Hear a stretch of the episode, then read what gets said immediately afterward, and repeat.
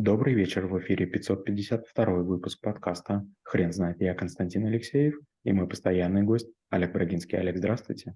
Константин, добрый вечер. Хрен знает, что такое дискуссия, но мы попробуем разобраться. Олег, расскажите, пожалуйста, это навык?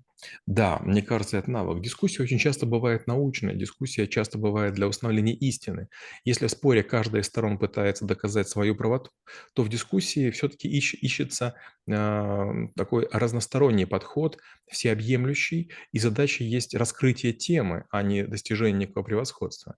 Как следствие, в споре мы используем доказательства, а в дискуссии мы используем аргументы.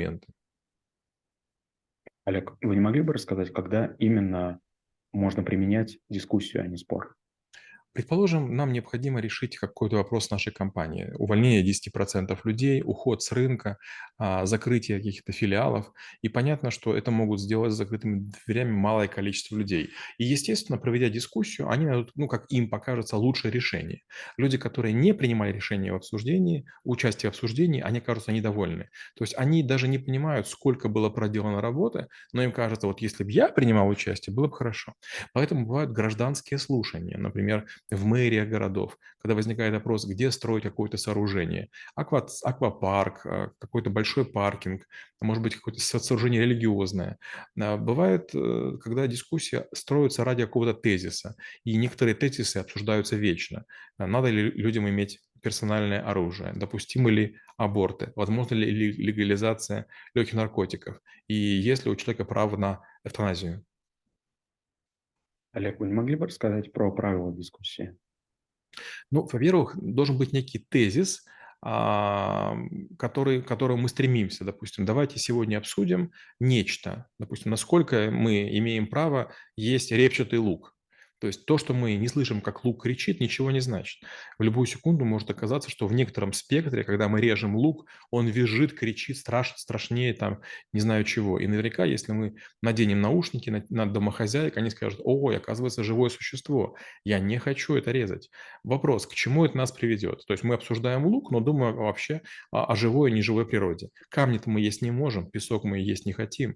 И вот когда мы едим разные вещи, допустим, корова священная в Индии, дельфины считаются умными, осьминогов тоже как бы не хочется есть, а, тоже такие как бы существа, в общем-то, милые.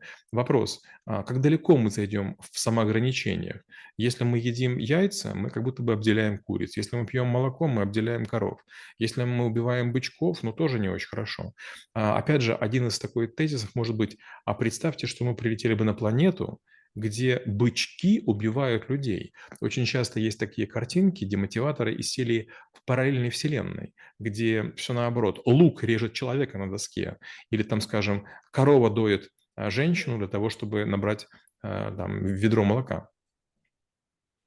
Олег, вы не могли бы рассказать, пожалуйста, а чего нельзя делать в дискуссии? Ну, во-первых, надо понимать, что дискуссия, она требует некого уважения, она требует некой размеренности и она требует честности. Дискуссия, она должна быть очень взвешенной для того, чтобы э, мы могли следить за ходом мысли тех людей, которые ее излагают. То есть нежелательно заниматься силлогизмами, софизмами, перескакиваниями или такими абсурдными художественными какими-то трюками. Дальше. А, иногда бывает такое, что мы используем методы эвристики. То есть мы не можем точно описать, но мы говорим, вот я понимаю некий, не, некую идею, давайте-ка я под вашим контролем ее скажу, а вы поможете сформулировать ее. То есть в споре так не бывает как бы каждая сторона в споре пытается слабость другой использовать. А тут я сразу говорю, вы знаете, вот я вот знаю несколько случаев, когда вот тезис можно вот таким образом воспринимать. Попробуйте мне помочь сформулировать. Получается такая, как будто бы вы заходите с слабой позиции, но, возможно, если вам помогут, вы достигаете своей задачи. Ну и, конечно же, в дискуссии недопустимо манипулирование, то есть введение в заблуждение э, присутствующих с помощью слов, действий, жестов или поступков.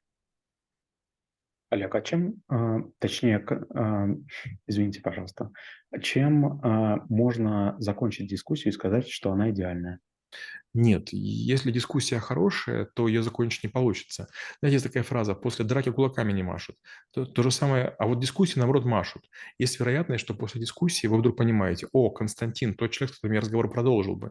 Можем вступать в переписку посредством электронной почты или бумажной, и мы продолжаем обсуждение, находя новые-новые грани в том вопросе, который мы рассматривали. Опять же, получается, вы находитесь в одном городе, я в другом. Вы с друзьями, знакомыми поговорили, вы какие-то новые открыли пласты посты, я со своими друзьями, и мы прибегаем вечером, созваниваемся. Ой, Константин, вы знаете, я такую вещь слышал, вот у нас есть такой тезис, а давайте глянем вот такая-то штука. Я излагаю, и вы думаете, ну да, надо будет подумать. А, кстати, а я с друзьями тоже обсудил, а вот у нас еще так, такой есть э, угол. И как бы такой я такой озадаченный. Ого, интересно, получается, это такая история бесконечная. Единственное, что, конечно, важно не терять э, из, из виду смысл этого упражнения. Смысл не стоит в том, чтобы вообще все в мире разгадать, а в том, чтобы получить получить удовольствие от того, что мы прояснили картину мира друг друга. Олег, вы не могли бы, пожалуйста, рассказать про человека, который владеет этим навыком на 100%? Константин, вы знаете, вот э, за время, пока я учился в Киевском политехе, у меня было три преподавателя, я от одного к другому переходил, и мне казалось, что каждый из них лучше другого. Но знаете, что первый был такой очень помпезный, очень крутой профессор, который фыркал и как бы показывал, что некоторые аргументы не заслуживают вообще выслушивания.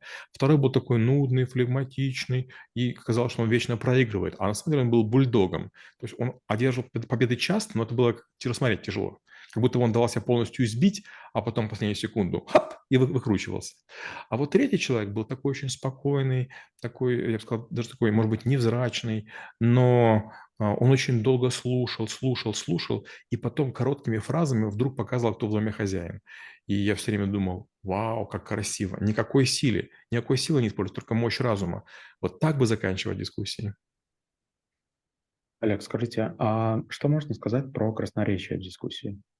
Красноречие не очень помогает. Красноречие, оно ведь может запутать. Я могу придумывать различные сравнения, гиперболы, метафоры, тропы, тропы, и это приведет к тому, что у вас какое-то такое будет цветистое воображение, но вместо того, чтобы со мной вместе думать, вы будете рассматривать те пейзажи, которые нарисовал. Вы знаете, чем отличается книга от кино? Книга, она такая, как вы хотите. Остров такой, как вы хотите, пальмы такие, песок. А вот в фильме все может быть не такое. Подумайте, да нет, пальма низковата, песок сероват, море мелковато. Получается, что важно научиться очерчивать контуры проблемы, но не полностью закрашивать все.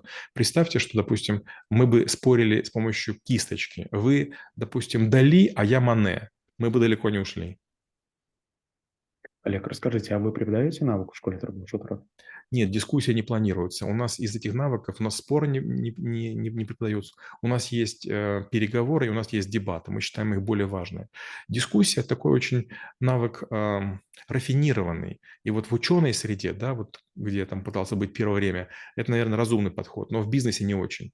Знаете, демократия – одна из худших форм. Когда каждый хочет высказаться, в конце концов наступает невозможность принять решение. Олег, спасибо. Теперь на вопрос, что такое дискуссия, будет трудно ответить. Хрен знает.